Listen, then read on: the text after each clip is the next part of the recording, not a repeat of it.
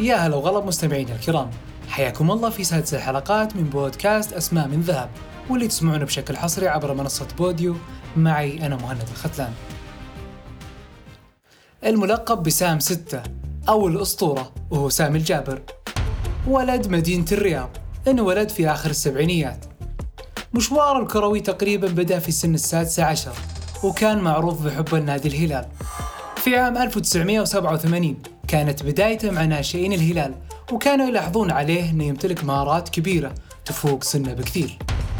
بعدها بسنة حقق سامي الجابر بطولة الخليج الأندية ما تحت سن 17 انضم سامي الجابر للفريق الأول خلال فترة قصيرة وتوج مع الفريق بكأس الاتحاد ودرع الدوري الممتاز.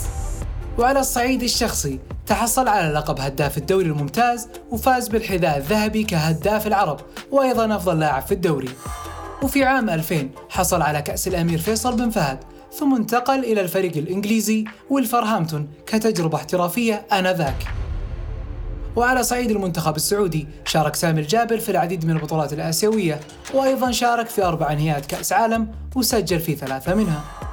يعد سامي الجابر من الأساطير الهلالية لأنه حقق العديد من البطولات سواء الخارجية والمحلية والقارية. وقرر الاعتزال سامي الجابر في عام 2007 ولكن لم يبتعد كثيرا فأصبح محللا رياضيا. ومن ثم انتقل إلى فرنسا وتحديدا نادي أوكسير كمساعد مدرب. وأيضا مدربا لنادي الهلال والشباب الوحدة الإماراتي. وتولى العديد من المناصب الإدارية. وفي عام 2018 أصبح سامي الجابر رئيسا لنادي الهلال وحقق معه بطولة. أقل ما يقال عن سامي الجابر أنه مدرسة كروية فذة وأنه أسطورة من أساطير الكرة السعودية الذي حفر اسمه بالذهب. كان معكم مهند الختلان عبر منصة بوديو.